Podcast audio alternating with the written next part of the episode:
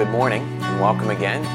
Thank you for joining us again for another episode of the Source of Truth podcast and our daily devotional live stream. Uh, we are glad you've joined us again today and really hope that maybe today can be another source of encouragement. Uh, I was talking to Brother Nobolini yesterday and he made a really good point uh, about just listening to the news and all the things that are out there today. It's just noise, uh, so much noise because it changes from day to day. You know what?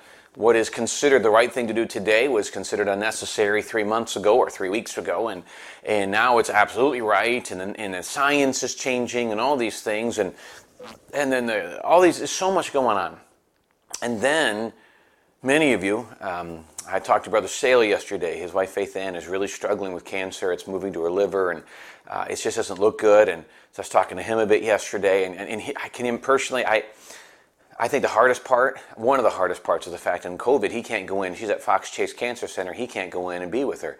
And I can't, I can't imagine going through that. And so I'm, I'm just thinking, you know, as we thought about that, the noise of the news and the battles that, that are already part of daily life that are exasperated by everything going on. And it's so easy just to become overwhelmed and discouraged. And so, when I encourage you to continue to pray for each other, reach out to each other. Uh, God lays someone upon your heart, text him, call him. Uh, you may not know why God's doing it, but it may be good. It may be good for you and needed for, needful for them. Uh, but I hope that at these few minutes during the day will be some kind of a help. We know many of you can't make it at 11 o'clock live. Uh, it's kind of a tricky time. Lunch for many of you is 11:30, 12:30, whatever. And uh, so we're, we're glad that once these are done, they go uh, on demand. So you can go to Facebook or YouTube and watch them at any time. Um, they go uh, posted live on audio, so you can go to Apple Podcast, Amazon Music, uh, Spotify, and uh, you can download them or listen to them there. Um, or our website, bensalembaptist.org, has the audio that comes up. And so um, I'm glad that you know we can hopefully give a little bit of encouragement. Um, now, one, one quick reminder as in the area of announcements when it comes for church on Sunday. Uh, we normally like to make these announcements in church. Uh, just due to a family meeting we need to have Sunday, we're kind of making this change last minute. Uh, Sunday service, we've been doing a 9.30 service and an 11 o'clock. They were identical. This Sunday, we're beginning, just for a few weeks, going to one Sunday morning in-person service at 10 o'clock. And so if you're coming here to join us for worship, um, the 11 o'clock service will be done by that point. So I encourage you to join us, be here by 10 so you can join in the in-person worship service. And, but also remember, if you watch us live, uh, we'll be going live at 10 o'clock and not at 11 o'clock. Um, also want to encourage you um, as you come we are having a family meeting. We've discussed something in the church and uh, family meetings are unique. Where we discuss issues but there's no voting. It's just information chance for you to ask questions. And uh, so that's going to be taking place right after the morning service. So we'd invite you to stick around for that as well. Well as we look today at our, our subject matter, and I mentioned just a little bit ago the desire and encouragement. Uh, what we're going to talk about for the next couple of minutes, if we're not careful, can lead into a level of, wow, this seems heavy. And what I want us to do is understand the great side of the, the, the great side of this for us. Now, let me give you a quick overview of what's going to be talked about. It actually covers a bunch of verses, which, which we won't break down in detail. Um, but let me tell you this one premise he, we know that Habakkuk is a prophet that God is telling, listen, this is what's coming for the children of Israel. Uh, they don't repent, they're going to be in captivity to Babylon, which, which you know did happen. It wasn't under the king at the time, but later it did happen. And he mentioned sin. Well, one of the questions Habakkuk asks God is, why would you use a nation like Babylon, such an evil, sinful nation? uh, against your own people. It's just after all they've done. And so God responds, but in this time of really what is poetry, believe it in, in Hebrew poetry, uh, there's a breakdown of five things that God says, listen, when it's all said and done, there are going to be five, some call it dooms or punishments that will come to the Babylonian people. Now, at this point, it was given to Babylon, but we've often seen Babylon as kind of a picture of the ungodly, worldly nation that is anti God and anti Christianity, and uh, why are they getting away with it? So let me preface. Um, I like to give some kind of introductory thought. Let me preface this idea with one of the battles when we talk about the idea of the sovereignty of God versus the free will of man is sometimes, I've heard people say this, and some of you say, maybe I've never thought this, but here's a thought. As a Christian, we want to do right, and we know that God chastens whom He loves. We want to do right, but we wonder, does God bring punishment to those who aren't His? So one person was a teenager. It, it, it, honestly, it's somewhat of a valid question when you think of it this way. If God's going to keep us in line, you know, graciously, lovingly, if we go way off, does he do the same thing for the unsaved? Or do the unsaved just kind of get away with how they live? And sometimes we look and say, it seems like all the bad, the world, they're doing all these bad things and nothing happens to them. Doesn't God notice? What is God doing? And I'll be honest, I think there, at least in our human mind, that's a good question. It's actually the same question that Habakkuk asked. God in this section. What about these people? Are you really going to ignore that? So we see all of the unrest. We see a world that's killing babies without thinking about it. You, you know, listen, you got to be careful to come to church, but we can kill millions of babies. Um, you know, can't come to church, but you can riot in the streets. And, and so the, the ignorance of what's being stated right now, the inconsistency, uh, the Supreme Court even upholding that, you know, bars can, in one state, well, bars can meet and you can go to the movies, but you can't go to church. And so we're looking at the world and they are unashamedly stating we think little to nothing of church. Now, let me encourage you. Uh, this is just, it's not political, but it'd be seen political to an extent we look at the world. The world sees us as unessential as churches. I'm going to be very, very careful because the reason the world will learn to see church unessential is because Christians see church unessential. And I'm not talking during the pandemic. I'm talking for the last few years. You know, attendance is down in church and ministry, people serving in ministry, things like that. It's down not just in our church, it's across the country. And we look at this and say, so for a while, we as Christians have seen it somewhat unessential. So now we say, I can't believe they're doing that. Uh, Uh, we haven't found it important enough. And so, as, as an American culture, so what happens there is, is God's looking to Israel and saying, because you have not found it important, I'm going to put you into captivity. But listen, the people that are going to hold you in captivity will receive punishment. So here's the premise that we can look at towards the end. Ultimately, God is aware of what's going on. And for those who are going to continue to refuse him, those who are going to continue to go against him, there will be uh, there will be punishment. There will be God's not going to ignore it. He will do something, and we'll talk about the basic five things that He's going to do. So, and then at the end, we're going to talk about how we look at it. Can I encourage you? This is this passage is less about. It's really not about Christians being punished. It's more about how God is going to take care ultimately of those who are very much against Him completely. And so, I'm not. There's actually it goes from verse six up to verse twenty. I'm not going to read all of them, mostly for time. I encourage you to read them. What I'm going to do is I'm going to highlight the beginning of kind of different paragraphs in chapter 2. So I'm going to read the beginning of each section, and then what we'll do is take a minute to break down what God is saying. So in Habakkuk chapter 2, in verse, in verse 5 says, Yea, ye also, because he transgresseth by wine, he is a proud man, neither keepeth at home, who enlargeth his desire as hell. Verse 6, Shall not all these take up a parable against him? A taunting proverb against him?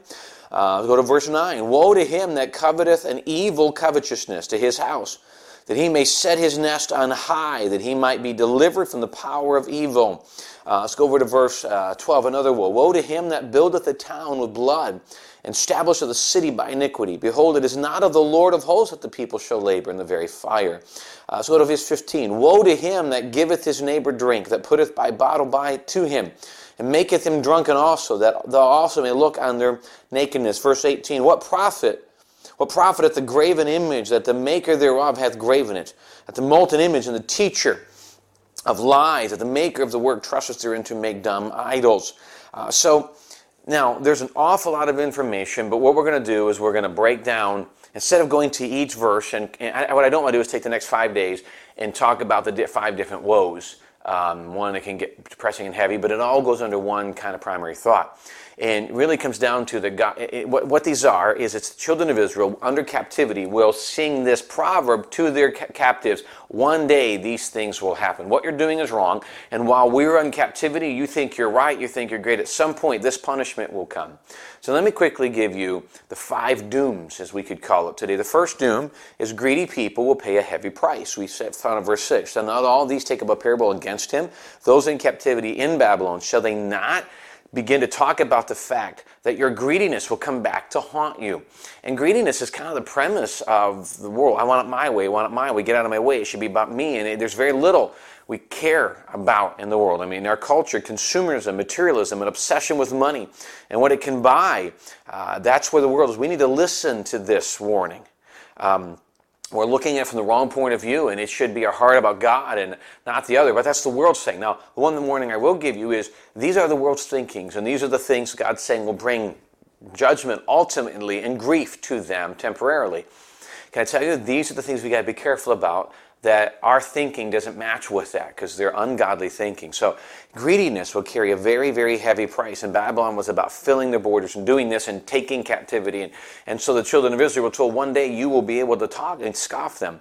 The second doom, schemers will find shame. In verse 9, woe to him that coveteth an evil covetousness to his house, that he may set his nest on high that he may be delivered from the power of evil. Thou hast consulted shame to thy house by cutting off many people, and hast sinned against thy soul.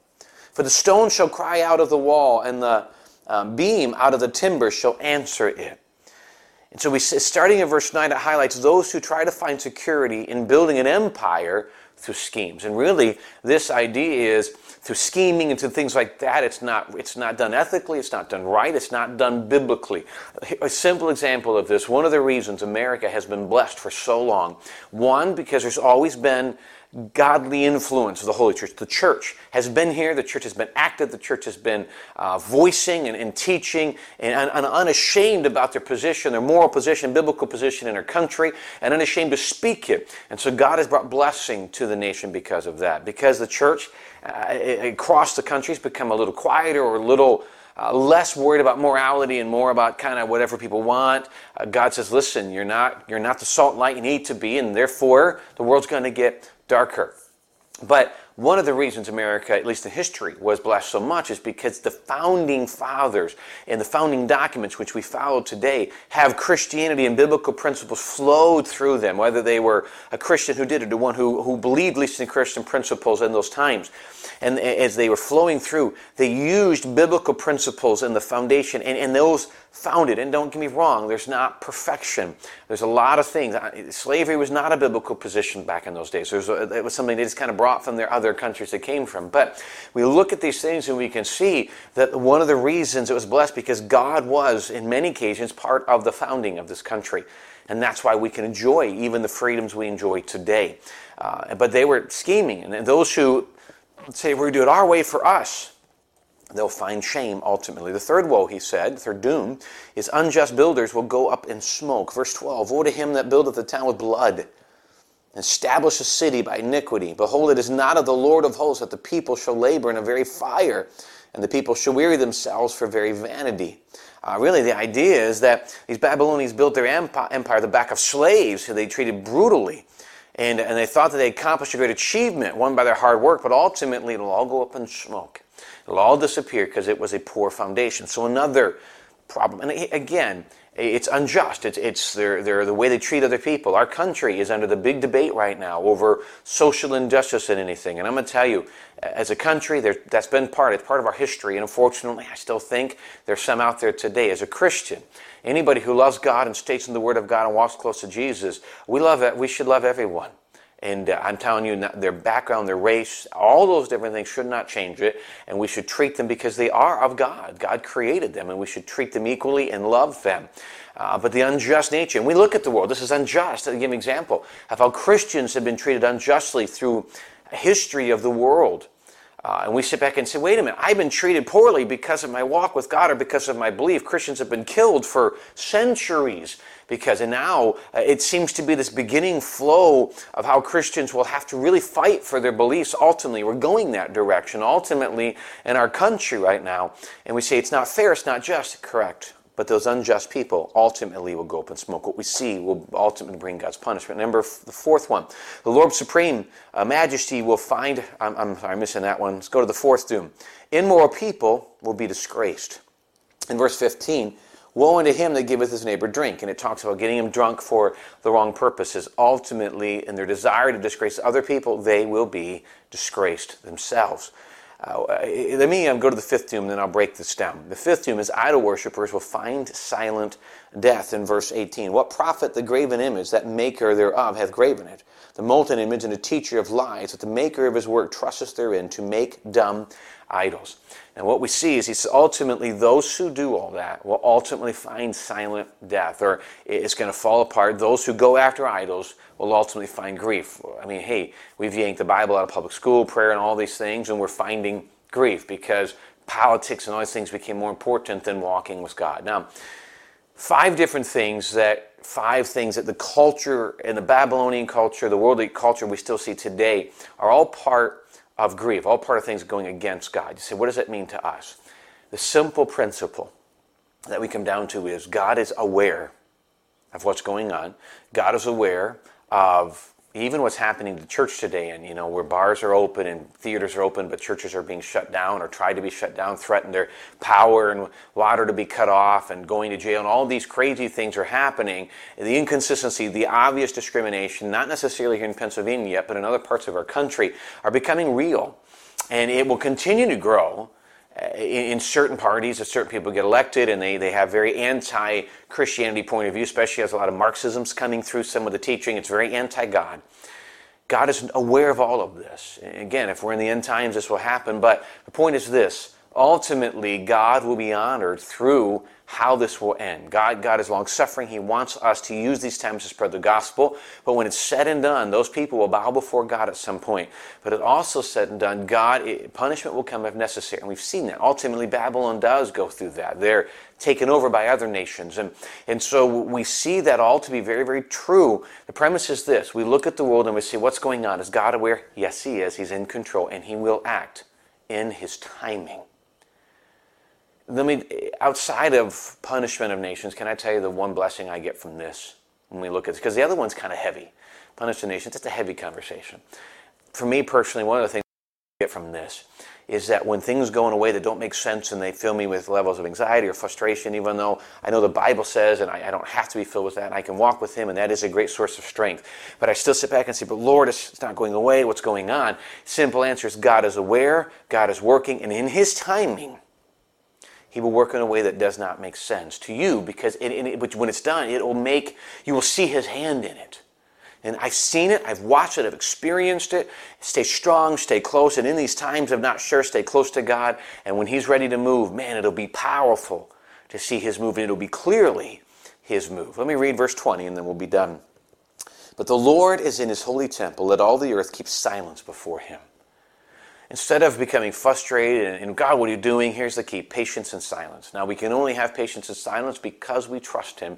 He is in control, and we know He's in control. And may that be one of the greatest levels of encouragement. He's in control, and may we just sit trusting silently before our gracious, loving God. Now, let me encourage you, I encourage you to take time to read these sections of Scripture. Uh, there's a lot in them. Uh, there's a lot in there that talks about the things that really uh, God says are just unacceptable. And they're great principles, and I encourage you to take some time to read them and take some time to think through what are the things that God says ultimately will bring punishment to nations. And, and may we look at these things and say, God's in control and He knows what He's doing. Normally, in these devotionals, I don't cover anything more than two, three, four verses. Today was a little different. We'll probably go back to more smaller sections of Scripture next time. Uh, but I do appreciate you uh, going through this with us. Uh, remember, Sunday services start at 10 and live stream as well. We look forward to having you with us um, this Sunday at 10 o'clock and then joining us if you can for the family meeting right after. Uh, thank you for giving me the opportunity again today to be part of your day and part of your life. We hope it was an encouragement just for a bit of time to give some answers in the midst of all the noise. And uh, we love you. Hope you have a great afternoon. Thank you for joining us.